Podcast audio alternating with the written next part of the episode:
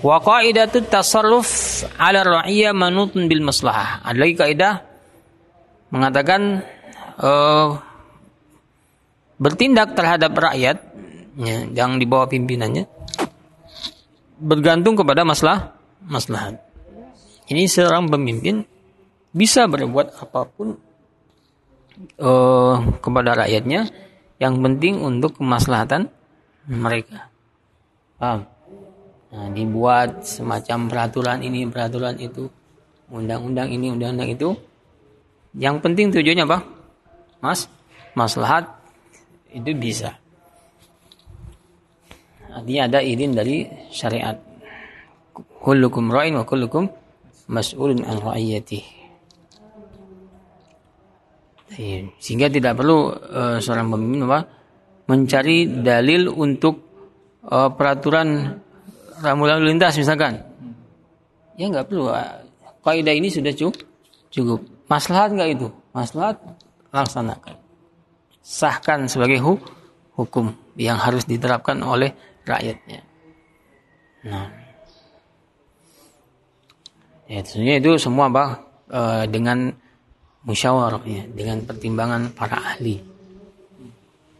Ya, maka kalau pemimpin daerah bilang PSBB misalkan, ya sudah. Itu sudah hasil apa? Musyawarah dan itu yang terbaik dalam pandangan dia. Kita sebagai rakyatnya ya harusnya apa?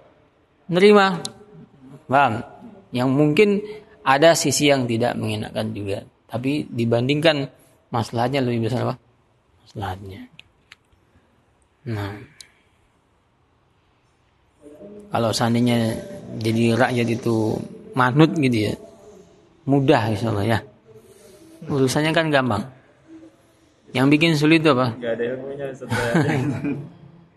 apa saja susah. Ya sudah. Jadi kita sebagai rakyat ya eh, kenapa dalam Islam itu ada syariat as-sam'u wa ta'ah kepada pemimpin kita selama bukan maksiat? Karena di situlah kemaslahatan urusan kita. Itulah Kenapa ada pemimpin? Karena ada yang didengar dan ditaati. Yang mana si pemimpin itu punya hak sah dalam agama untuk mengatur. Bang, kaidahnya ini. At-tasarruf ala ra'iyah manutun bil maslahah. Mengatur rakyat itu ya, oh, kuncinya adalah maslahat. Kalau memang e, keputusan tadi membawa maslahat untuk rakyatnya, maka sang pemimpin penguasa tadi punya e, legitimasi secara hukum syariat untuk bertindak apa yang baginya itu maslahat. Setelah apa melaksanakan yang namanya musyawarah kajian pendalaman sampai dihasilkan kesimpulan kesimpulan maka terapkan. Nah dan uh, juga bagi pemimpin itu apa hendaknya menyadari tanggung jawab dia bukan hanya kepada rakyatnya tapi juga kepada Allah Subhanahu wa taala. Kullukum ra'in wa kullukum mas'ulun an ra'iyati. Setiap kalian itu ra'in. Ini punya tanggung jawab dalam memimpin, dalam mengatur yang di bawah pimpinannya. Itu amanah dari Allah taala dan setiap kali akan ditanya tentang apa kepemimpinannya. Maka memang pe, e, perlu pemimpin itu apa punya ketegasan. Ya. Lihat Nabi Sulaiman dalam kajian tafsir kita itu tadi pagi. Ya. Wa tafaqqada at-tayra faqala ma li la aral hudhud am kana min al-ghaibin law 'adzibannahu 'adaban shadidan aw la adbahanna aw la ya'tiyanni bisultanin mubin ketika Nabi Sulaiman alaihissalam menginspeksi pasukannya dari berbagai jenis tentara-tentaranya. Di antaranya adalah pasukan burung. Semua jenis burung diperiksa oleh beliau satu per satu. Bayangkan jenis burung berapa banyak. Ya. Nah, satu jenis saja berapa anggotanya? Banyak. Diperiksa oleh Nabi Sulaiman alaihissalam satu persatu. Sampai ada satu jenis burung ini nggak ada dalam inspeksinya nih pemeriksaannya yaitu burung hudhud. Maka beliau mengatakan maliyala aral hudud. Mengapa saya tidak lihat hudud? Apa karena kecilnya dia sehingga nggak kepantau oleh pandangan saya? Amkana minal ghaibin atau dia termasuk yang tidak hadir? Tidak ada pemberitahuan. Nah, itu ya. Seorang pemimpin menginspeksi bawahannya. Ada yang nggak hadir, yang nggak melaksanakan tugas, tidak sesuai jadwal. Maka diberi peringatan. Lau adzibannah, sungguh aku akan siksa dia. Au la atau aku akan sembelih dia. Au la ya'tiyani bisultani mubin. Kecuali dia datang kepadaku membawa ini alasan yang jelas. Kenapa dia tidak datang? Ba'idin. Maka tidak lama burung hut itu dah datang. Nah, datang ya kemudian menggunakan ala alasannya ya. Nah, famakatha ghairu ba'idin uh, apa? Uh, famakatha ghairu ba'idin faqala ahattu bima lam tuhid bihi wajituka min sab'in binaba'il yakin Ya. Uh, saya datang dari tempat ya, yang namanya Sabak membawa berita yang uh, engkau wahai raja wahai Sulaiman alaihissalam belum mengetahuinya. Ada informasi besar penting. Ya, itu yang membuat uh, saya ini terlambat datang. Dikatakan oleh Syekh Sa'di rahimahullah menunjukkan apa? si Hudhud itu paham dia sebagai apa pasukan terlambat ya, sehingga dia tidak berlambat-lambat eh, apa yang lebih ya, tidak lama dia dah datang dan dia kemukakan alasannya nah dari situ banyak sekali pelajaran yang eh, bisa diambil tentang apa ketegasan seorang pemimpin kemudian betul-betul uh, memeriksa uh, jajaran bawahannya, paham? Kemudian uh, memberikan peringatan bila ada dari apa bawahannya yang tidak mengikuti aturan, ya. paham? Dan masih menerima apa penjelas penjelasan kalau ada dari mereka yang tidak sesuai aturan. Ya. Itu menunjukkan apa sikap waroknya juga, ya dan juga Eh, kecerdasan seorang pemimpin. Nah,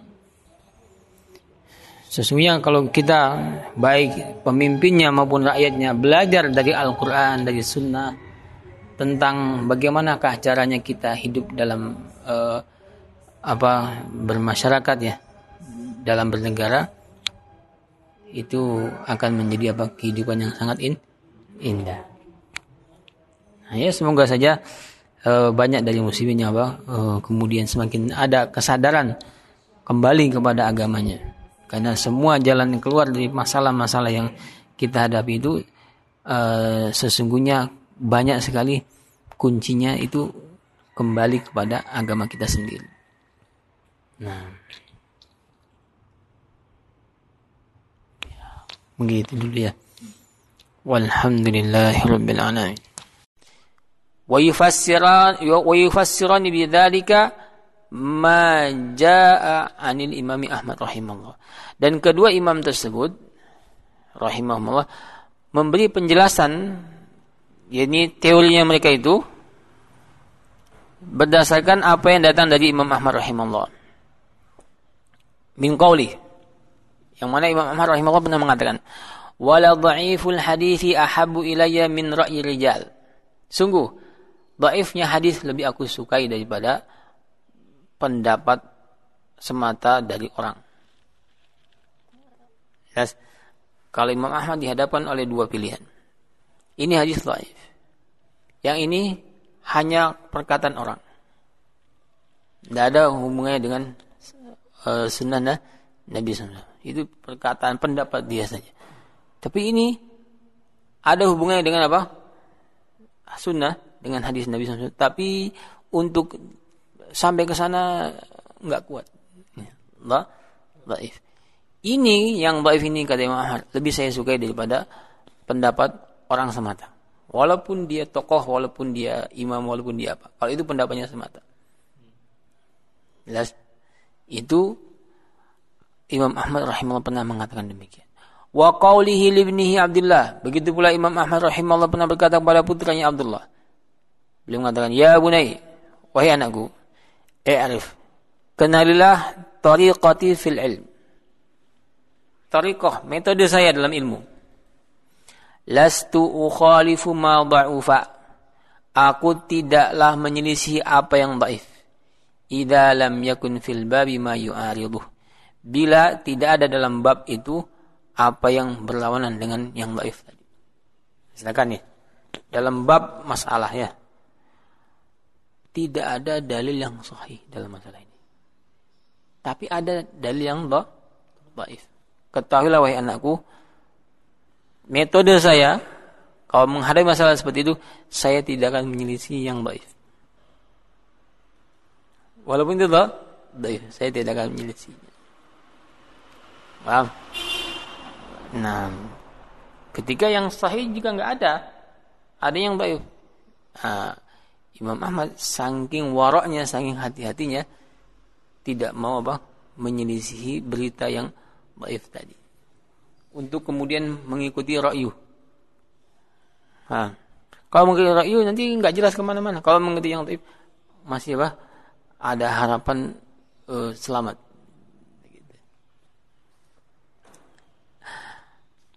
Fayufassirani hadzal kalam wa ghirahu al-ma'thur anil Imam Ahmad rahimahullah. An, anil Imam Ahmad bin Hanbal rahimahullah. Maka dua imam tadi Ibnu Taimiyah rahimahullah dan Ibnu Qayyim rahimahullah menafsirkan kalam Imam Ahmad ini dan juga yang lainnya ada lagi dari Imam Ahmad rahimahullah ditafsirkan bi annahu bahwasanya Imam Ahmad tersebut qasada bil dhaifi huna. Yang beliau maksudkan dhaif di sini apa? Al hasan al munjabir bi yaitu hadis hasan yang bisa diangkat dikatrol dengan yang lainnya sebagai syawahid pengu penguat. Hmm, masih bisa diselamatkan fahuwa dhaiful ladhi yahtaj bihi al-imam Ahmad itulah makna dhaif yang Imam Ahmad rahimahullah masih mau berhujjah dengan dengannya walaysa kullu dhaifin yurwa jadi jangan diartikan semua dhaif yang diriwayatkan itu itu yang dimaukan oleh Imam Ahmad Fatanabah kamu harus perhatikan. Ya, kita sudah dapat faedah ya. Memahami perkataan orang itu jangan menurut maunya kita. Tapi lihat maunya imam itu kayak, kayak gimana. Ah, itu pembahasannya itu ya. Lazimul qaul laisa bi qaul itu kalau bukan kalam Allah dan Rasul Rasulnya. Kita harus uh, kalau ketemu orang yang kita perlu istifsar, apakah ini yang Anda mau? Kalau dia bilang iya, berarti lazimul qaul qaul. Tapi kalau dia bilang bukan itu maksud saya, ya berarti lazimul qaul bukan bukan kaulnya dia. Kalau udah jauh masanya kayak Imam Ahmad gini, ya cari apa? Qari, ini yang belum maukan apa? Dan sudah ada bantuan dari imam setelahnya kayak Ibnu Taimiyah, Ibnu Qayyim membantu kita. Inilah yang dimaukan Imam Ahmad. Wah, hmm, berarti tidak seperti yang dikesankan oleh pikiran orang. Paham? Kalau Imam Ahmad itu berhujah dengan hadis dhaif. Hmm. Dhaif yang kayak apa dulu? Jelas? Makanya itu pentingnya apa? Baca bu, buku dapat di situ bimbingan ulah lama kayak gini. Ya. Faedah kayak gini kalau kita cari buku lain mungkin belum ketemu. Ya. Nanti tiba-tiba datang orang membawakan asal dari Imam Ahmad, Oh gitu ya. Gimana ya? Makanya bersyukur ya ada orang yang mau kasih kita faedah gini. Sehingga kapan-kapan ada masalah gitu, oh kita tahu. Bukan itu mas yang dimaukan Imam Ahmad rahimahullah. Paham? Yang beliau maukan adalah dhaif itu maksudnya yang dikenal oleh orang belakangan sekarang dengan apa? Hasan yang menjadi Hasan yang bisa diangkat dengan yang lainnya. Bukan dhaif semua dhaif. Masih lanjutkan pembahasan tentang an-nas wal zahir wal mujmal ya. Qala rahimallah wal ihtimalul ba'id yahtaju ila dalilin qawi kama mathalna dan ihtimal yang jauh butuh kepada dalil yang kuat. Sebagaimana yang telah kita contohkan. Wal ihtimalul qarib yakfihi dalilun yaj'aluhu aghlaba ala dhanni min zahir sedangkan ihtimal yang qarib yang dekat cukup untuknya dalil yang menjadikan dia lebih mendominasi di atas dhan.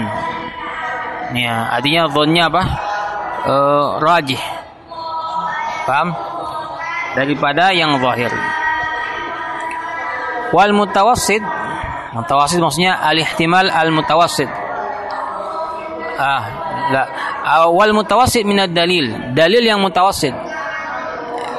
Lil mutawassid min al ihtimal untuk ihtimal yang mutawas mutawassid.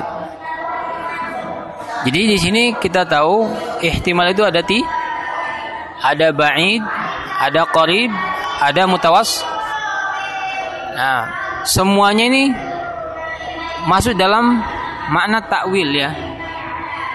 Artinya memalingkan lafaz dari zahir zahirnya.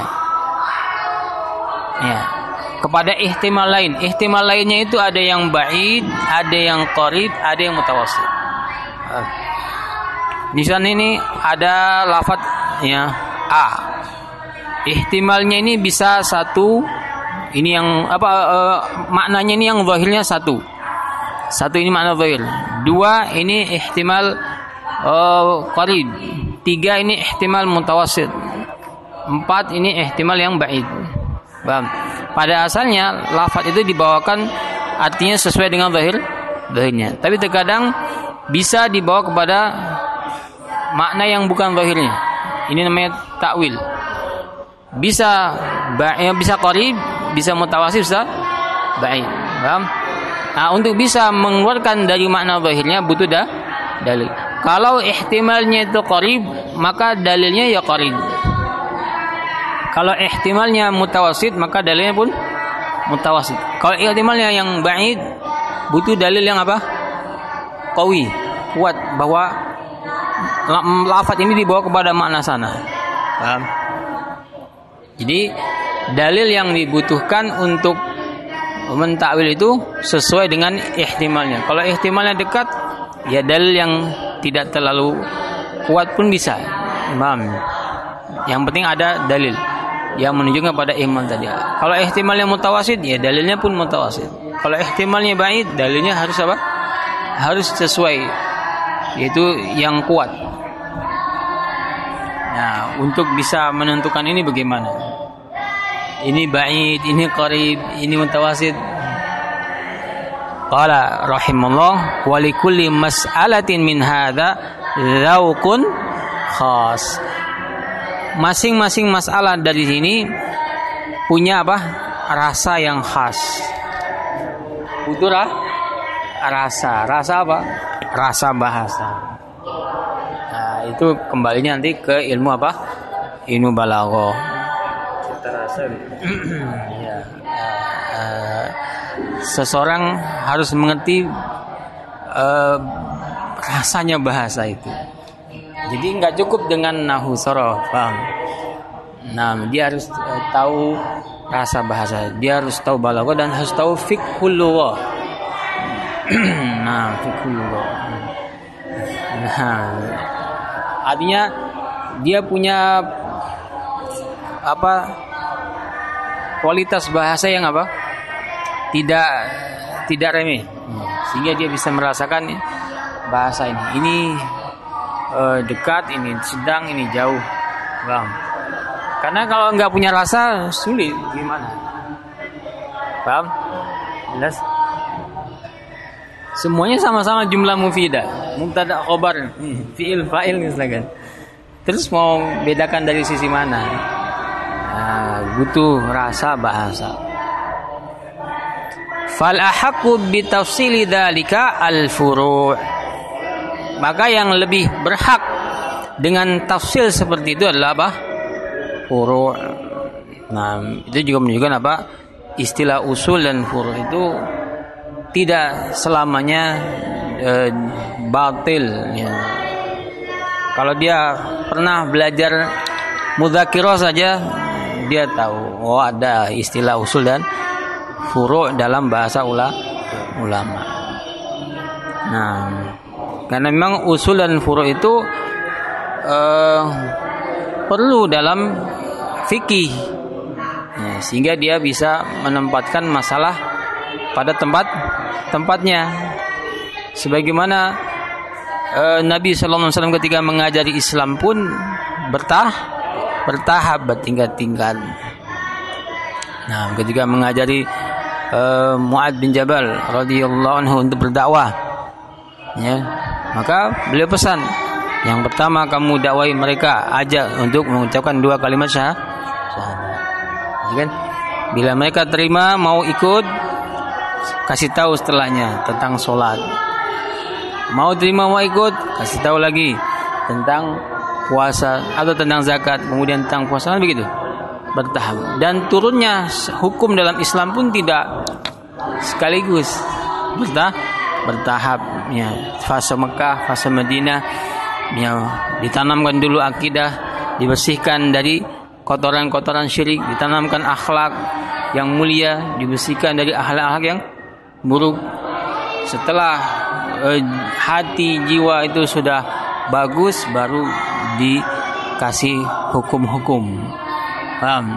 Nah, lebih detail dalam masalah sholat, lebih detail dalam masalah zakat, masalah puasa, bahkan sampai pada jihad fisabilillah um, semua itu menunjukkan uh, dalam memahami syariat itu ada tahapan-tahapan.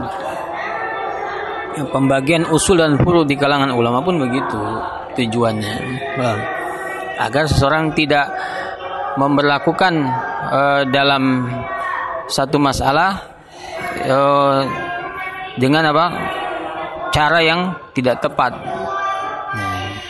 kalau usul tidak ada ruang untuk apa? Ikhtilaf di dalamnya. Paham? Menuntut yang namanya tunduk terima pasrah. Yaitu asal. Paham? Kalau furu masih ada ru ruang orang untuk berbeda pendapat. Paham? Tidak kemudian menjadikannya itu apa?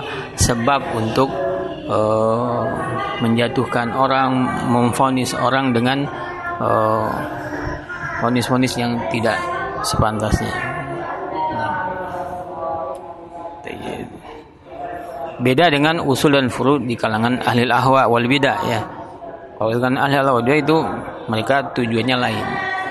Tujuannya untuk uh, meremehkan agama. Nah, meremehkan agama. Kita bilang mas e, melihara jenggot itu perintah Nabi loh mas. Wajib mas. Sudahlah kamu itu kok masalah furuk gajah e, dibahas-bahas. Nggak usah begitu jadi nggak mau orang itu apa menyalahkan orang lain hanya dalam masalah apa furuk maunya begitu Padahal ya nggak begitu. Kalau emang salah ya salah. Sebutkan dalilnya. Ya, tujuan kita adalah mencari apa? Mana yang benar dari masalah. masalah. Dengan hanya karena ada ikhtilaf, kemudian sudah nggak boleh ada ingkar. Ya boleh ingkar. Yang nggak boleh itu apa?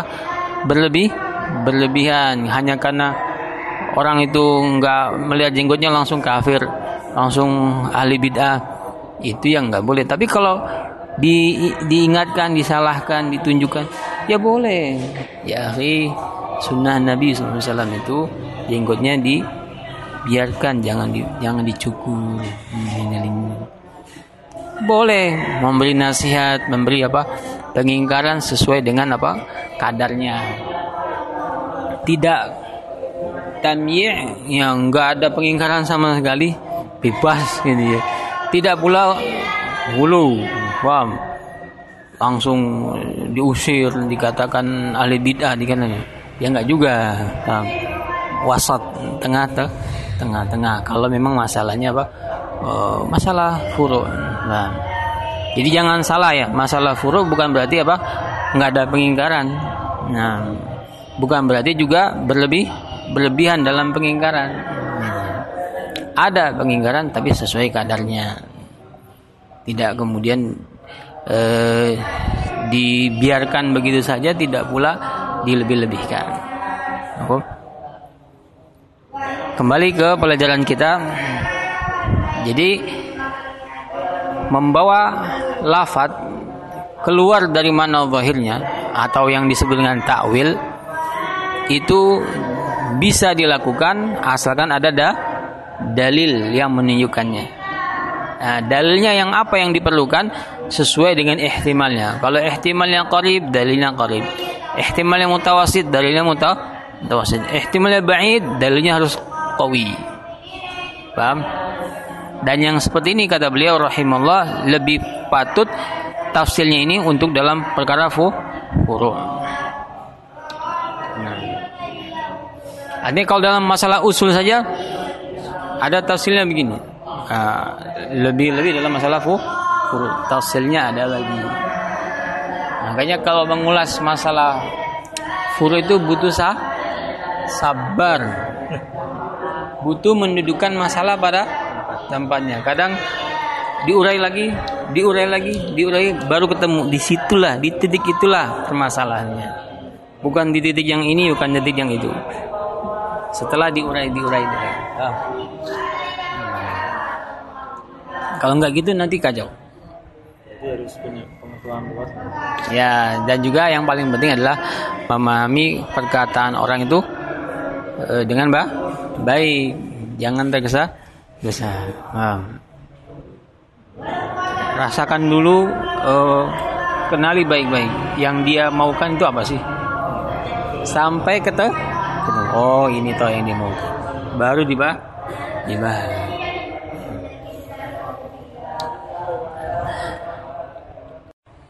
yang kedua al martabatu tsaniyah adalah qawaidu adyaku majalan min sabiqatiha. Kaidah-kaidah yang lebih sempit ruangnya daripada yang sebelumnya. Ya, wa in kanat dzata shumul. Walaupun kaidah yang martabat kedua ini juga punya cakupan yang lu luas tapi tidak seluas yang sebelumnya. Haitsu yandariju tahta kulin minha a'dadun min masail fiqh fil abwabil mukhtalifah di mana masuk di di bawah masing-masing kaidah yang kedua ini sejumlah masalah dalam fikih dalam bab yang berbeda-beda. Misalu dzalik contohnya qaidatul ijtihad la yang kudu bil ijtihad. Ijtihad itu tidak bisa batal dengan ijti, ijtihad. Karena e, kalau ada ikhtilaf, maka pendapat A tidak bisa memaksakan pendapatnya apa untuk yang B. Sebagaimana yang B tidak bisa memaksakan pendapat dia untuk A. Karena masalah ijtihad. Ijtihad tidak bisa batal dengan ada ijtihad. Paham? Karena sama-sama ijtihad. Jadi, makanya di situ ada uh, toleran, toleransi ada samha. Selagi apa? Lahu wajhu uh, fin nazar. Nah, dia punya sisi pandangan yang uh, dihormati. Paham? Nah, Artinya khilaf yang mu'ta, mu'tabar. Maka tidak bisa seseorang mengilzam orang lain untuk ikut pendapatnya. Au bimisli atau dengan lafaz lain al ijtihad la yang kudu bimisli. Ijtihad itu tidak bisa batal dengan yang semisal dia. Paham? Wa kana Rasulullah SAW wa ashabuhu ya'funa 'anil musyrikin wa ahli kitab kama amarahumullah taala Dahulu Rasulullah SAW dan para sahabat selalu memaafkan orang musyrik dan ahli kitab. Jadi kalau ada cekcok, tegang begitu, mereka yang mulai membuat rusuh, saat itu Rasulullah SAW dan para sahabat tidak pernah apa membalas dengan fisik, ya, dimaafkan, sebagaimana yang Allah perintahkan wa yasbiruna 'alal adza dan sabar menghadapi gangguan mereka. Qala Allah Azza wa Jal. Allah Azza wa Jal berfirman dalam surat Ali Imran 186 Wala tasma'unna minal ladina utul kitaba min qablikum. Kita baca lengkapnya biar ada pelajarannya di sini. Latublawunna fi amwalikum wa anfusikum. Sungguh kalian wahai umat Islam akan diberi cobaan pada harta dan jiwa kalian. Wala tasma'unna minal ladzina utul kitaba min qablikum wa minal ladzina asyraku adan katsira. Dan kalian akan mendengar dari orang-orang yang diberi Alkitab sebelum kalian, Yahud dan Nasara, dan juga dari orang-orang musyrik. Ada yang kathiro, gangguan yang banyak, menyakiti, membuat emosi, ya kan? Ini Allah Subhanahu wa taala sudah beritakan jauh. Ya, sebelum masa kita ini. Jadi kalau kita mendengar di saat seperti ini ada orang kafir, entah itu Yahud atau Nasara atau orang musyrik mempermainkan Islam wal muslimin mengolok-olok dan yang semisalnya berita itu sudah apa? Jauh Allah beritakan. Kalian akan dengar itu. Apa perintah Allah? Wa in tasbiru. Dan jika kalian mau sabar wa tattaqu dan tetap bertakwa. Sabar artinya apa? Tahan emosi. Jangan lepas kendali. Bertakwa artinya tetap apa? Bersikap adil, jangan zalim. Ya. Fa inna dzalika min azmil umur. Maka sesungguhnya yang demikian itu termasuk perkara yang berat tetapi pahalanya besar. Wa dan Allah taala berfirman wadda kathir min ahli kitab banyak dari ahli kitab menginginkan ini dalam ayat yang 109 di sini Al-Baqarah ya Lau yaruddunakum min ba'di imanikum kufara. Andaikan mereka bisa mengembalikan kalian setelah keimanan kalian menjadi orang kafir. Nah. Hasadan min indi anfusihim min ba'di ma tabayyana lahumul haqq sebagai bentuk hasad dari diri mereka setelah nampak bagi mereka kebenaran. Apa perintah Allah? Fa'fu wasfahu. Maafkan perbuatan mereka dan lupakan. Ini jangan jangan mendendam. Eh, gimana Aris? Ikut demo? Enggak hmm. ikut demo ya? Hmm.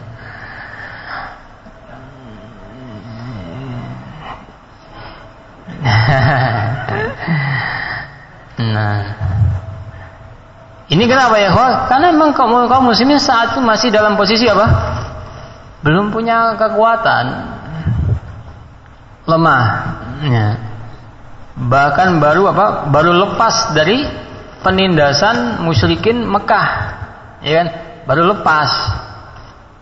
Tetap di Madinah belum lama. Ini sebelum perang Badar. Jelas.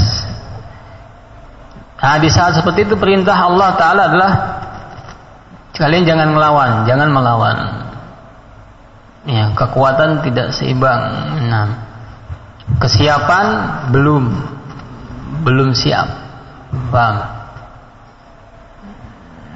Nah, lihat muslimin sekarang. Baru satu orang kafir yang membuat ulah ya nampak?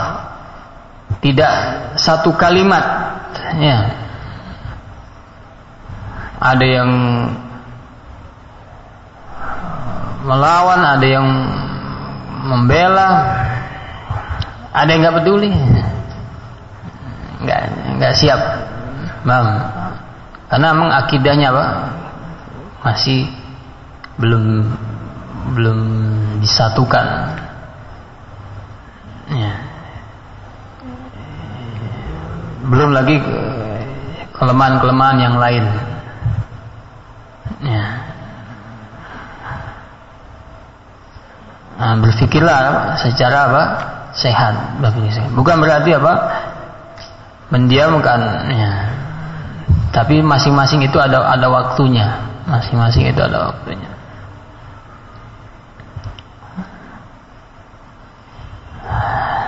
Semoga Allah beri keselamatan kepada kaum muslimin. Memang apa? Menyakitkan. Ya. Tapi lihat tadi dalam surat Al Imran, wa in tasbiru wa tattaqu jika kalian mau sabar dan bertakwa tahan diri keadaan seperti ini justru dijadikan apa?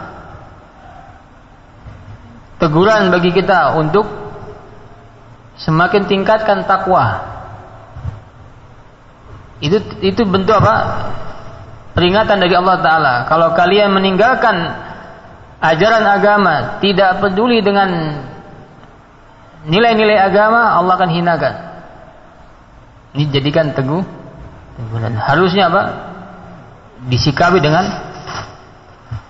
ya ini meningkatkan takwa. Hai kaum muslimin yang masih terlena dengan kesenangan dunianya, lihat. Kalau kalian tidak pedulikan agama kalian nih, orang-orang kafir akan apa? Berani menghina kalian terang-terangan. Kembalilah kepada agama kalian, pelajari, amalkan, syiarkan, karena semangat kalian belajar agama, mengamalkannya dan mensyiarkannya itu yang membuat mereka wah, takut. Jadi kalau kalian seperti sekarang yaitu jauh dari nilai-nilai agama, mereka akan berani. Nah, ambil pelajaran dari banyak kejadian dahulu ya. Dan ini di dalam sejarah Indonesia sendiri apa? Bukan perkara yang baru sekarang. Berapa peristiwa sudah berlalu. Jadikan itu sebuah pelajaran. Dan semuanya itu mesti diawali dengan apa? Dari keadaan umat Islam sendiri yang tidak lagi memperdulikan agamanya.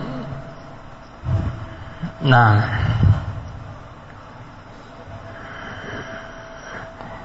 Itu sebagaimana yang Nabi SAW sabdakan. Idza tabaya'tum bil 'ina wa akhadtum adnab al maghar wa raditum biz zar' wa taraktum al jihad sallallahu alaikum dhulla la yanzi'u hatta tadju ila dinikum. Bila kalian sudah berani jual beli 'ina, jual beli yang haram. Kalian pegangi ekor-ekor sapi. Ini sibuk dengan peternakan, Kalian merasa puas dengan cocok tanam, pertanian. Kalian tinggalkan jihad, tidak mau belajar agama, nggak mau mengamalkannya, nggak mau mendakwakannya, nggak mau mensiarkannya. Cenderung kepada dunia, mengabaikan nilai-nilai agama. Di saat seperti itu, sallallahu alaikum Allah akan timpakan pada kalian kehinaan. Nah ini berita Nabi SAW.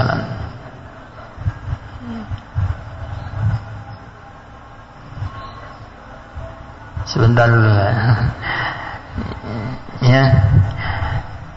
Allah akan hinakan. Ya. Hatta tarji'u ila dinikum sampai kalian kembali kepada agama kalian. Nah, perhatikan nafasnya. Awalnya wa taraktumul jihad, kalian tinggalkan jihadnya. Lihat akhirnya. Hatta tarji'u ila dinikum. Sampai kalian kembali kepada agama. Maksudnya meninggalkan jihad ya ini meninggalkan agama, enggak dipelajari, enggak diamalkan, enggak didapat. Dan mafhum daripada jihad itu jangan dipahami hanya dengan apa? Senjata. Jahidu al-musyrikin bi amwalikum wa anfusikum wa alsinatikum kata Nabi SAW jihadlah melawan orang musyrik itu dengan harta kalian dengan jiwa kalian dan dengan lisan kalian. Nah, jadi dengan jangan difahami al jihad itu hanya dengan yaitu senjata. Bahkan Ibnu Qayyim rahimahullah mengatakan tidak akan bisa umat Islam itu jihad dengan senjata kalau belum melewati jihad yang pertama. Apa itu? Jihadun nafs. Jihad melawan hawa nafs, hawa nafsu. Jihadun nafsi itu kata beliau adalah dengan mengamalkan apa yang Allah firmankan dalam surat Al-Asr. Illa alladziina amanu wa 'amilus salihat wa tawassaw bil haqq wa tawassaw bis sabr. Beriman ini berilmu, beramal soleh, saling berwasiat dengan kebenaran dan kesabaran. Ini. Ya kalau ininya belum lulus, masih kalah dengan hawa nafsunya sendiri, kata beliau nggak akan bisa. Tidak akan bisa. Makanya sampai zaman sekarang ini jihad yang betul-betul apa? Jihad syar'i sulit sulit ditemukan. Hatta yang di Palestina, di Afghanistan, yang di Suriah, di mana yang betul-betul apa jihad yang syar'i sulit ditemukan. Seandainya ada, yakin para ulama ahlu sunnah yang paling terdepan. Eh, dari mana jihad yang dipimpin oleh ulama ahlu sunnah? Ada. Orang-orang harakiyun menjadikan keadaan seperti ini sebagai apa? Yaitu kesempatan untuk menghinakan ahlu sunnah. Ah, mana ahlu sunnah itu cuma bisa ngomong saja. Ya. Enggak enggak ada tindakannya. Mana itu? Oh, ini dengan Suriah, dengan Palestina, dengan yang semuanya. Nah, ahlu sunnah wal jamaah di dalam mengamalkan al-jihad fisabilillah tidak dengan hamasah semata, tidak dengan emosi semata. Tapi harus apa? Menimbangnya dengan timbangan syariat sudah tepat belum ini untuk diartikan jihad fisabilillah. Nah, dan di mana-mana tempat para ulama tidak melihat itu apa? Jihad yang benar. Hmm. Itu. Paham?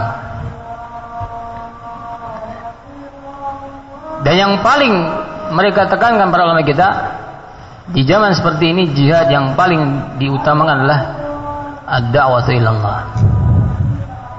Untuk menggencarkan dakwah ilallah. Kembalikan dulu umat Islam kepada Islamnya. Kenalkan mereka tentang keislamannya yang benar. Bersihkan dari segala macam bentuk apa? Kesyirikan bentuk kekufuran bahkan yang masih banyak dalam tubuh kaum muslimin. Disadari atau tidak? Ya. kebidahan. Dan yang semisalnya. Bersihkan dulu nah satukan dulu kalimatnya Insya Allah yang namanya kesempatan jihad fisabilillah akan datang saatnya. Nah. Fagana Rasulullah SAW yata'awalu fil afi anhum ma Allah bihi. Sehingga Rasulullah SAW mengartikan perintah Allah Ta'ala dalam ayat-ayat ini dengan memaafkan mereka orang-orang musyrik hatta adina lahu fihim. Hingga Allah izinkan untuk memerangi mereka ini pada waktunya pada saatnya. Falamma ghaza Rasulullah SAW Badra. Maka ketika Rasulullah SAW perang Badar Faqatalallahu biha man qatala min kufar wa sadati. Dan Allah membunuh dengan berantaran perang Badar tersebut siapa yang terbunuh dari para tokoh-tokoh orang kafir dan pemimpin-pemimpin Quraisy. Hancur, terhina orang Quraisy saat itu ya, musyrikin mulia Islam dan kaum muslimin. Walaupun jumlahnya sangat kecil saat itu. Sedikit lemah bahkan ya tapi Allah tampakkan kekuatannya. Nah di saat itulah baru tahu musuh-musuh itu apa? Kehebatan Islam dan kaum muslimin Faqafala Rasulullah SAW washabuhu ghanimin mansurin. Sehingga Rasulullah SAW dan para sahabatnya kembali dalam keadaan membawa ghanimah dan kemenangan. Ma'ahum usar min sanadidil kufar wa sadati Quraisy. Membawa tawanan-tawanan perang dari para tokoh-tokoh dan pemimpin-pemimpin Quraisy. Dihinakan jadi budak. Tawanan perang. Nah, di saat itu qala Abdullah ibnu Ubay ibnu Salul wa man ma'ahu minal musyrikin abadadil awthan. Ibnu Ubay dan yang bersama dia dari orang-orang musyrikin berkata, "Hadza amrun qad tawajjah." Ini perkara yang sudah mulai ini nampak perkembangan atau kemajuannya Islam. Fabaya'u Rasulullah SAW alal Islam. Nah, di saat itulah Abdullah bin Ubay dengan pengikutnya datang kepada Rasulullah SAW berbaiat untuk masuk Islam. Tapi masuk Islamnya apa? Nifaqa, hanya kemunafikan saja. Fa'aslamu. Mereka menyatakan keislaman. Kenapa? Wah, ternyata muslimin punya kekuatan. Yang tadinya terang-terangan melawan nggak berani lagi. Bentuk. Ah, lihat hikmahnya. Ya. Ikuti saja perintah Allah Ta'ala. Kapan waktunya bertahan, sabar. Kapan nanti waktunya apa? Berperang. Insya Allah kalau kita mengikuti petunjuk Allah Subhanahu Wa Taala Rasulnya Alaihi Wasallam, kita akan apa? Dapatkan kemuliaan. Jadi kalau seperti sekarang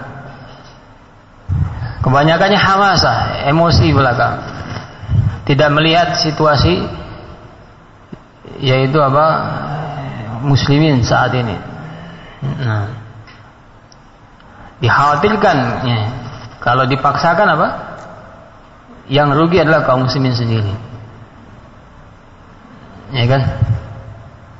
Nah karena orang-orang kafir itu sangat apa licik ya, dalam permainan. Mereka nggak akan berani hadap-hadapan dengan muslimin nggak akan berani.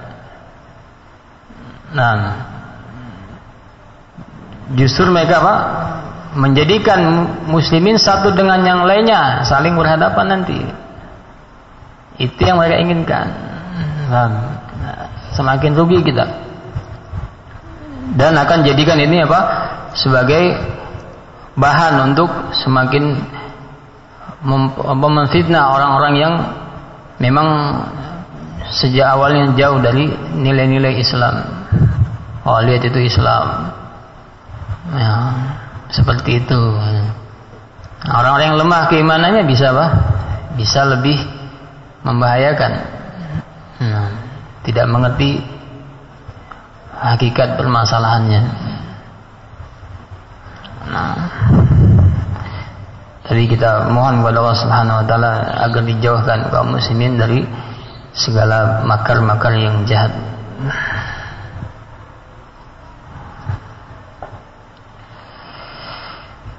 Fa'fu wasfahu hatta ya'ti Allahu bi amri. Jadi yang biasa di WA itu ya.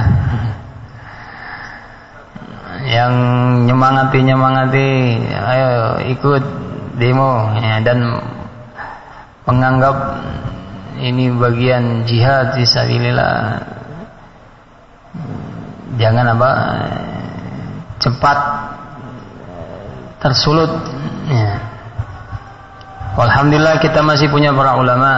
Alhamdulillah kita masih punya apa para duat ilallah yang lebih mengerti. Bagaimana harusnya apa? Bertin bertindak. Nah sabar.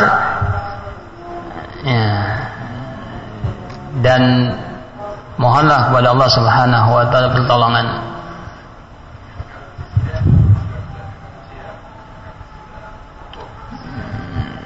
gimana? Siapa yang memimpin? Siapa yang memimpin? Bukan bukan berarti uh, dibiarin bukan. Muslimin yang ada di sana yang ada di sana wajib berjihad. Tidak hanya di Suriah waktu kita di Yaman pun begitu. Jihad. Cuma sifatnya diva membela di membela diri hatta cuma satu orang. Misalkan seorang muslim ya. Dihadapkannya penjahat. Lawan. Ini. Kalau emang nggak ada apa pilihan lain. Siapa yang mati ketika membela dirinya itu syahid. Nah posisinya sekarang seperti itu. Bukan jihad yang model apa seperti zaman Nabi dulu dipimpin oleh pemimpin yang apa ditaati gitu. Sekarang ini sulit untuk menemukan yang seperti itu. Siapa pemimpinnya? ISIS dah. Nah, ya. Ada sulit ya kebanyakan mereka itu ya nggak jelas siapa orangnya dari mana latar belakangnya tiba-tiba ya seperti itu jadi harus apa bisa menimbangnya dengan jernih ya. orang-orang yang jamaah atau jihad yang seperti ini wah kesempatan ini ya.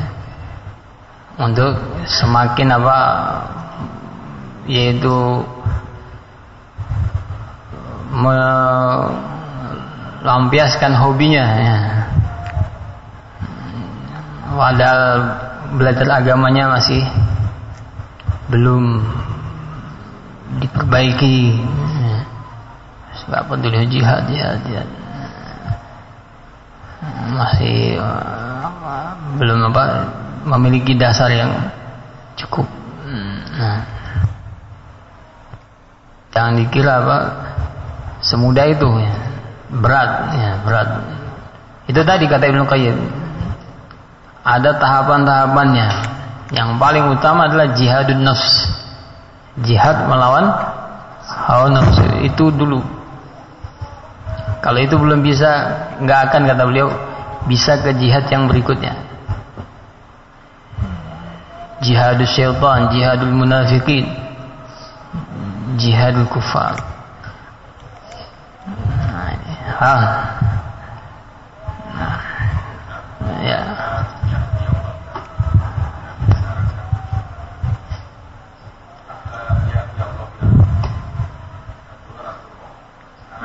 Nah itu Nabi SAW sebutkan ya tentang apa keadaan uh, umat Islam yang fi ikhtilaf kafir. Dalam perselisihan yang banyak. Beliau katakan di saat seperti ini tetap kalian berpegang dengan al-jamaah. Al-jamaah ini banyak tafsiran ulama di antaranya jamaah adalah pemimpin yang sah. Pemimpin yang sah. Makanya fatwa para ulama dalam masalah seperti ini jihad harus di belakang pemimpin muslimin yang sah. Nah, sekarang belum ada khalifah kan. Imma itu raja, malik atau yang semisal itu. Nah, harus di belakang mereka. Tidak bisa lah jamaah bikin jamaah sendiri jamaah sendiri. Nah. Kalau disebut dalam hadis yang lain tentang dahsyatnya fitnah, kalaupun tidak ada pemimpin yang yang sah dari muslimin, ini nggak punya pemimpin, gitu. Maka Nabi perintahkan untuk apa? Kita uzlah, menyingkir saja. Nah, karena nggak mungkin kalau apa? Jihad itu bukan amalan sendiri-sendiri, amal jama'i harus apa? Ada pemimpin yang memimpin. Contoh saja seperti peristiwa dulu di uh, Afghanistan. Perang melawan Soviet. Ya. Itu kan modelnya jamaah-jamaah. Ya padanya lah. Jadi ketika musuhnya sudah mundur, lihat apa yang terjadi sesama jamaah saling perang karena ingin jadi pemimpin akhirnya hancur itu Afghanistan itu bahayanya ya kan kalau tidak di belakang pemimpin yang yang punya kekuatan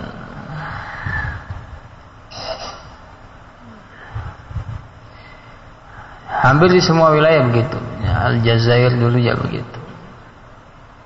Ya. Di Sudan banyak. Ya. Suriah pun jamaahnya banyak. Yang satu nggak sepakat dengan yang lain. Akhirnya nanti perang sendiri. Sekarang saja sudah mulai ya. Ada apa namanya? Jaraknya antara yang ini sama yang nggak cocok. Padahal muslimin ini musuhnya sama gitu ya. Tapi ini nggak nggak sejalan. Yang ini pemikirannya ini, yang ini pemikirannya ini. Justru dimanfaatkan oleh lawan itu untuk ayah saling saling bertempur saja. Habis. Allah mustahil. Al-muhim ya jangan apa dikuasai oleh semata-mata hawa nafsu. Bukan berarti kita apa anti jihad ya. Sangat menginginkan ya. Cuma kita menginginkan jihad yang betul-betul apa? Fi sabilillah. Tidak ada kepentingan yang lain. Tidak untuk kekuasaan. Tidak untuk politik tapi yang betul-betul fisabilillah. Nah, itu yang kata para ulama sulit. Ya, bukan berarti mustahil. Yakin akan adanya saatnya, tapi untuk saat ini masih sulit mendapatkannya.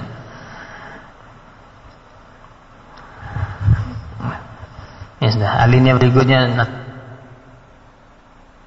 pembahasannya lain tapi penting. Nggak mungkin waktunya Subhanakallahumma bihamdik asyhadu an la ilaha illa anta astaghfiruka wa atubu Qala waffaqallah fa hadzal bait. Maka bait yang ke-10 ini istamala 'ala du'ai li ahli ilmi sabiqin. Mengandung doa yang baik-baik untuk ulama terdahulu. Wa ma'rifati fadlihim dan juga bentuk apa? Mengenal kelebihan mereka mereka. Keutamaan mereka mereka atas kita orang belakangan wahada min manhaji ahli sunnati wal jamaah. Dan cara seperti ini adalah bagian dari manhajnya ahli sunnah wal jamaah. Cara beragamanya ahli sunnah ahli sunnah wal jamaah. Annahum yatarallawna amman sabaqahum. Bahwa mereka selalu mendoakan keridhaan untuk orang-orang yang lebih dulu dari mereka dalam kebaik kebaikan wa ya'rifuna lahum fadlahum dan mau mengenal dan mengakui kelebihan orang-orang yang mendahului mereka dalam agama ini. Mahum? Ini hatinya dipenuhi dengan mahabbatus salihin. Ya. Mahabbatul mu'minin. Nah, hatinya dipenuhi dengan kecintaan dan juga wala dan juga maksud-maksud baik dan mengakui kelebihan uh, orang-orang uh, yang uh, lebih mendahului mereka dalam kebaikan. Wa yuthnuna alaihim. Asna yuthni, yuthni yuthnuna. Ini memberi pujian sanjungan pada mereka wa yad'una lahum dan mendoakan yang baik-baik untuk mereka. Itu manhaj al-sunnah wal jamaah. Jadi manhaj al-sunnah itu jangan selalu dilihat dari satu sisi tahdir, tahdir, tabdi, tabdi, ya, tahzib, tahzib. Tahdir membedahkan orang, menghizbikan orang. Nah, itu satu bagian dari manhaj al-sunnah wal jamaah upaya apa? Membersihkan uh, agama ini dari apa? Penyimpangan-penyimpangan orang yang menyimpang. Tetapi bukan hanya itu sisi yang lain dari manhaj ahlus sunnah adalah mereka itu arhamun nas. Ya. Orang yang paling rah rahmat. Orang yang paling jauh dari hasad dengki. Dari penyakit-penyakit hati. Nah sisi ini jangan dilupakan. Ini. Jadi harus tahu kadarnya. Makanya untuk menjadi orang yang berbicara tentang hak orang lain itu itu butuh takwa, butuh wara, ya, butuh agama yang kuat pada diri orang itu sehingga dia bisa berbicara secara proporsional tidak dipengaruhi oleh hawa nafsu tidak dipengaruhi oleh kejahilan tidak dipengaruhi oleh apa pun dari apa maksud-maksud duniawi. Nah, semata-mata sebagai apa bentuk pertanggungjawaban nanti di hadapan Allah Taala. Yang benar dikatakan benar, yang salah dikatakan salah. Dan itu semua dibungkus dengan apa? Bungkusan akhlak yang mulia, rahmat, rifq. Nabi Shallallahu Alaihi Wasallam walaupun banyak tahdiran-tahdiran beliau kepada orang-orang menyimpang dari kalangan musyrikun, ahlul kitab. Tapi selalu dibungkus dengan apa? Rifkun. Ya, lihat ketika ahlul kitab datang kemudian mengatakan assalamu alaik. Ya. Nabi membalas tapi dengan rif las wa alaik. Sudah, gitu saja. Aisyah radhiyallahu anha yang di sampingnya mendengar itu merasa apa? Gak cukup ya Nabi. Kurang no. Waalaikumsalam la'na. Oh, tambahin. Apa kata Nabi SAW? Mahlan ya Aisyah. Pelan-pelan Aisyah. Ya Rasulullah, apa kamu nggak dengar apa ini? Saya dengar dan saya sudah saya saya jawab tadi. Waalaikum sudah cukup. Nah, kemudian diajari apa? Bahwasanya Allah itu rafiq yuhibbu arif Nah, tidakkah uh, tidaklah arif itu ya kelembutan itu ada dalam sesuatu melainkan akan membuatnya indah. Tidaklah kelembutan itu hilang dari sesuatu melainkan akan membuatnya bu buruk. Jelas. Membalas kalau ada rifkutnya jadi cara membalasnya apa? Elegan, ya, elegan bagus gitu loh orang ngeliatnya wah mantep ya cara balasnya itu halus tapi mau apa membungkam kamu celah-celah maki-maki oh, kata-katamu banyak wahai ahli kitab Nabi SAW hanya membalas dengan apa? Waalaikum yakfi. Ya. Apa yang kamu doakan tidak dikabulkan oleh Allah Ta'ala karena tidak pada haknya dan apa yang di, dijawab oleh Nabi SAW dikabulkan karena itu pada hak haknya. Yes. Nah, al mustabani ma qala fa'al al badi. Kalau ada dua pihak yang saling cari mencaci, maka apa yang dikatakannya itu ditanggung oleh yang memulai. Malam ya tadil mazlum selama yang didolimi tidak melampaui batas. Kalau melampaui batas ya sama-sama dosanya. Maka yang penting jangan melampaui Nah, jangan dikuasai oleh emosi. Redam, paham? Balas secara apa? Ukuran yang pas. Nanti dia yang tanggung sendiri. Ah itu pokoknya nggak bisa orang-orang yang apa belum punya takwa yang tinggi uh, warok ya pengalaman ilmu yang cukup ya agama yang kuat ya nggak bisa sulit sulit sulit ya sulit makanya Allah katakan apa yu'til hikmata mai yasha wa may yu'tal hikmah faqad utiya khairan katsira Allah berikan hikmah itu siapa yang Allah kehendaki. Siapa yang diberikan hikmah maka dia diberi kebaikan yang banyak. Nah, uh, apa? Idfa billati hiya ahsan. Fa idzal ladzi bainaka wa bainahu adawah ka'annahu waliyyun hamim. Wa ma yulqaha illa alladhina sabaru wa ma yulqaha illa dzu hadzin azim. Balaslah ya dengan cara yang lebih baik. Kamu akan dapat di orang yang antara kamu dengan dia ada kebencian permusuhan akan berubah menjadi pelindung penolong yang sangat dekat.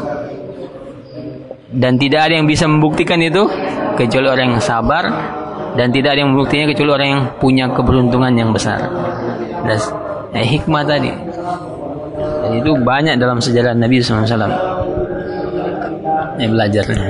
Makanya untuk memposisikan diri dalam uh, berbicara berkaitan dengan hak orang lain itu sangat riskan ya riskan nah bukan kita tidak mau bicara tapi harus betul-betul apa punya kesadaran yang cukup pantaskah kita berbicara tentang hak orang dalam perkara seperti ini?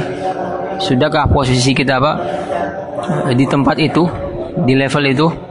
Kalau merasa diri kita belum apa belum belum layak bicara di situ maka biarkan orang yang apa Allah beri kesiapan dan kemantapan dalam uh, ilmunya dalam takwanya dalam waraknya yang bicara.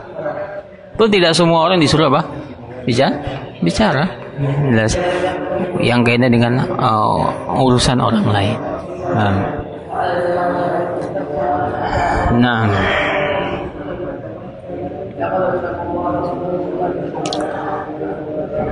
Walihada qala ta'ala karena inilah Allah Taala berfirman walladzina ja'u min ba'dihim yaquluna rabbana ighfir lana wa li ikhwanina alladzina sabaquna bil iman. Wa la taj'al fi qulubina ghillan lil ladzina amanu rabbana innaka ra'ufur rahim.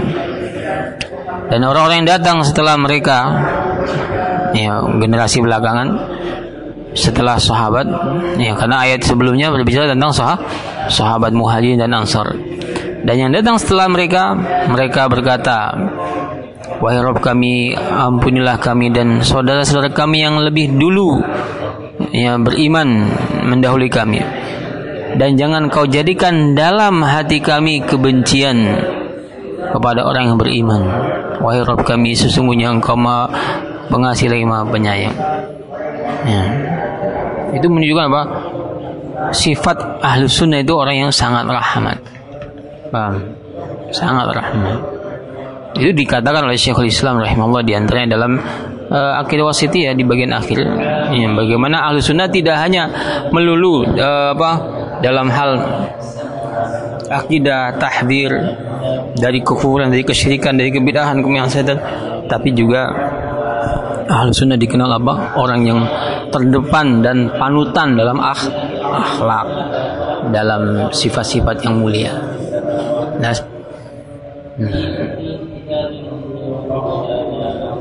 Fa'ahlul ilmi ya'rifu ba'duhum li ba'din makanatahu wa mayyizatah.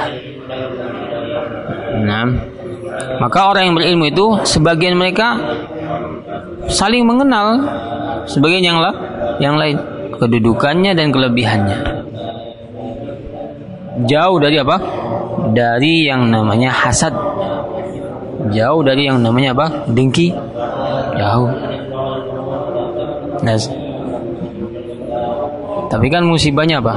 Banyak orang yang menisbahkan diri kepada ilmu penghafal Quran penghafal hadis penghafal banyak bidang-bidang ilmu dan bahkan sudah tampil dalam apa? Dakwah. Tapi kok justru apa? Paling riskan dengan penyakit-penyakit ini. Harusnya paling jauh gitu ya. Tapi justru paling apa? Paling riskan. Nah itu tandanya apa ilmu itu apa kata Al Hasan Al Basri eh, tidak hanya apa? Menghiasi diri dengan kata-kata. Ya.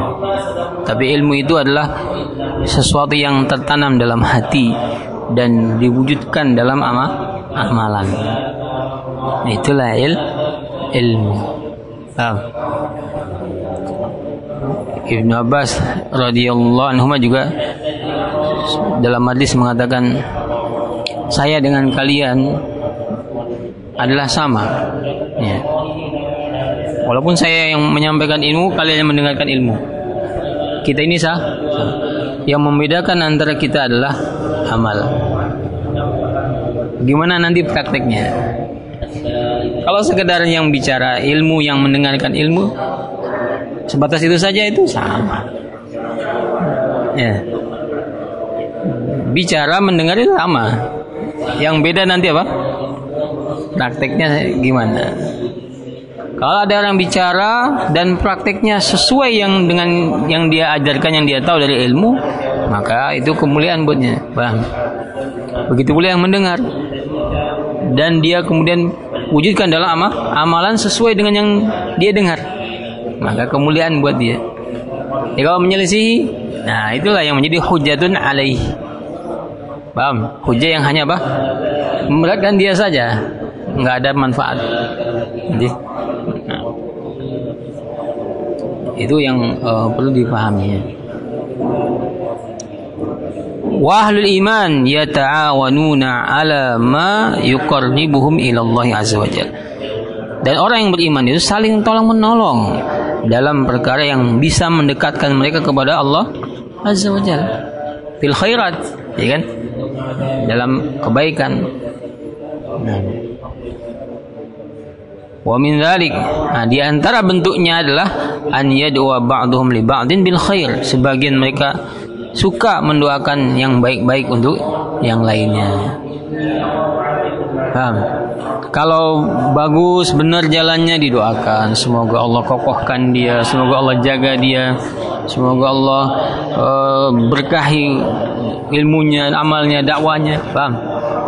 Tapi kalau melihat ada yang salah-salah, bukan kemudian ah itu kan, ah itu, bukan syamatah. Syamatah tahu ya? Syamatah itu artinya merasa senang, merasa uh, gembira dengan kesalahan orang, dengan penderitaan orang. Paham? Orang salah kok malah ditertawakan. Orang salah kok malah dia apa? Syukurin misalkan gitu. Rasain. Itu namanya syamata. Ya, bukan sifatnya orang beriman, Bang. Syamata. Ya. Justru orang beriman itu ibarat satu tuh tubuh. Kalau ada satu anggota tubuh yang sakit, tubuh yang lain akan merasa jangan apa? gelisah, demam, ya kan? Ya begitu pula kalau kita melihat apa? Orang mukmin saudara kita ada yang salah. Bukan malah kemudian disyukurin, di di apa? dikata-kata kan, didoakan, dinasihati, didekati, berusaha di terselamat, selamatkan secara baik. Paham? Itu orang mukmin.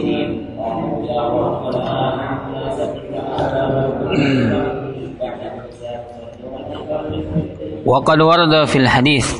Datang dalam hadis.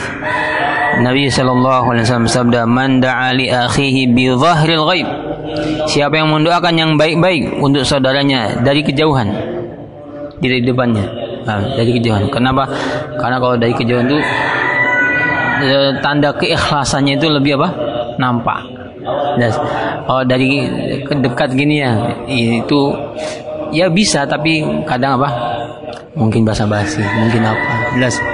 Jadi kalau dari kejauhan orang yang didoakan tuh nggak dengar gitu ya, nggak tahu kalau dia sebetulnya banyak mendoakan dia itu tanda keikhlas nah, mahabbahnya betul-betul mur murni nggak ada nggak ada maksud apa apa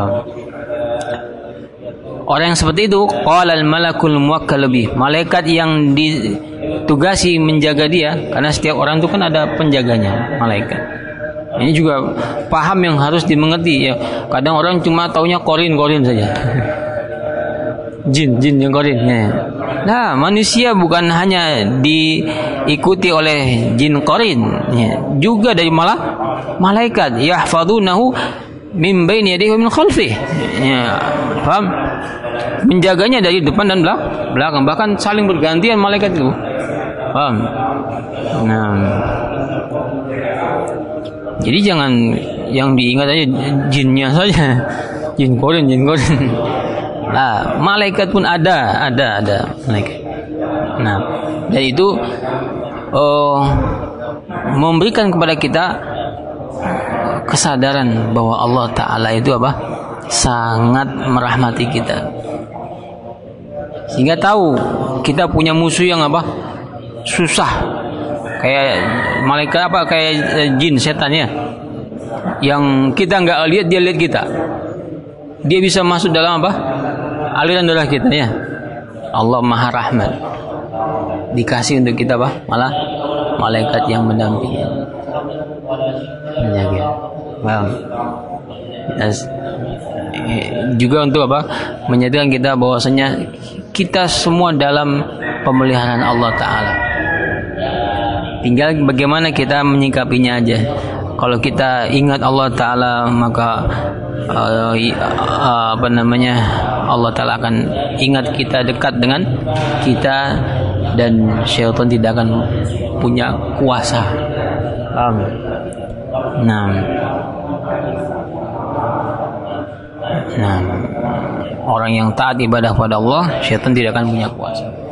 Inna sultanu ala alladhina yatawallawnahu walladzina hum bihi musyrikun. Setan hanya punya kekuatan kalau sama orang yang apa?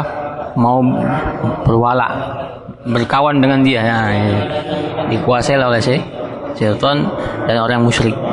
Nah, kalau orang beriman, orang taat kepada Allah, ya maka setan tidak akan apa? Punya kuasa. Inna ibadi laisa laka alaihim sultan. Sesungguhnya orang yang menghamba kepada kekuatan Allah, kamu wahai iblis wahai syaitan, tidak punya kuasa atas dia. Nah, nah malaikat yang mendampingi dia tahu menjadi saksi gitu ya. Dia doakan kawannya itu dari kejauhan. Malaikat tadi mengatakan apa? Amin walaka. Amin ini Allahumma stajib. Ya Allah kabulkanlah doa orang ini. Walaka bimith.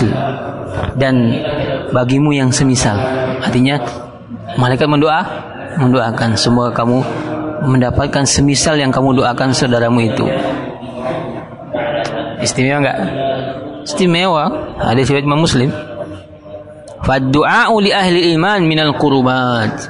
Sehingga mendoakan kebaikan-kebaikan untuk orang beriman. Itu termasuk amalan-amalan yang bisa mendekatkan kita kepada Allah taala. Allati yataqarrabu bihal ibadu ila rabbihim azza wajalla yang dengannya hamba-hamba itu bisa apa? Mendekatkan dirinya kepada Allah maka pahami itu. Itu sebagai bentuk apa? Pendekatan diri kepada Allah. Kamu ingin dekat dengan Allah? Di antara amalannya adalah sering-seringlah mendoakan yang baik-baik buat orang beri beriman. Paham khususnya para sahabat para tabi'in para ulama-ulama. Dulu maupun sekarang orang-orang soleh orang-orang yang memang apa? Berjuang dalam agama ini. Dengan belajar dengan beramal dengan berdakwah dengan amal ma'ruf nahi munkar. Orang baik. Doakan nah doa yang paling mencakup itu yang itu. Di atas tuh ربنا اغفر لنا ولإخواننا الذين سبقونا بالإيمان ولا تجعل في قلوبنا غلا للذين آمنوا ربنا إنك رؤوف itu doa yang istimewa maka jangan di, dilewatkan bacaan ini. Kalau sempat kamu berdoa, ambil potongan ayat ini, baca, masukkan dalam doa-doamu.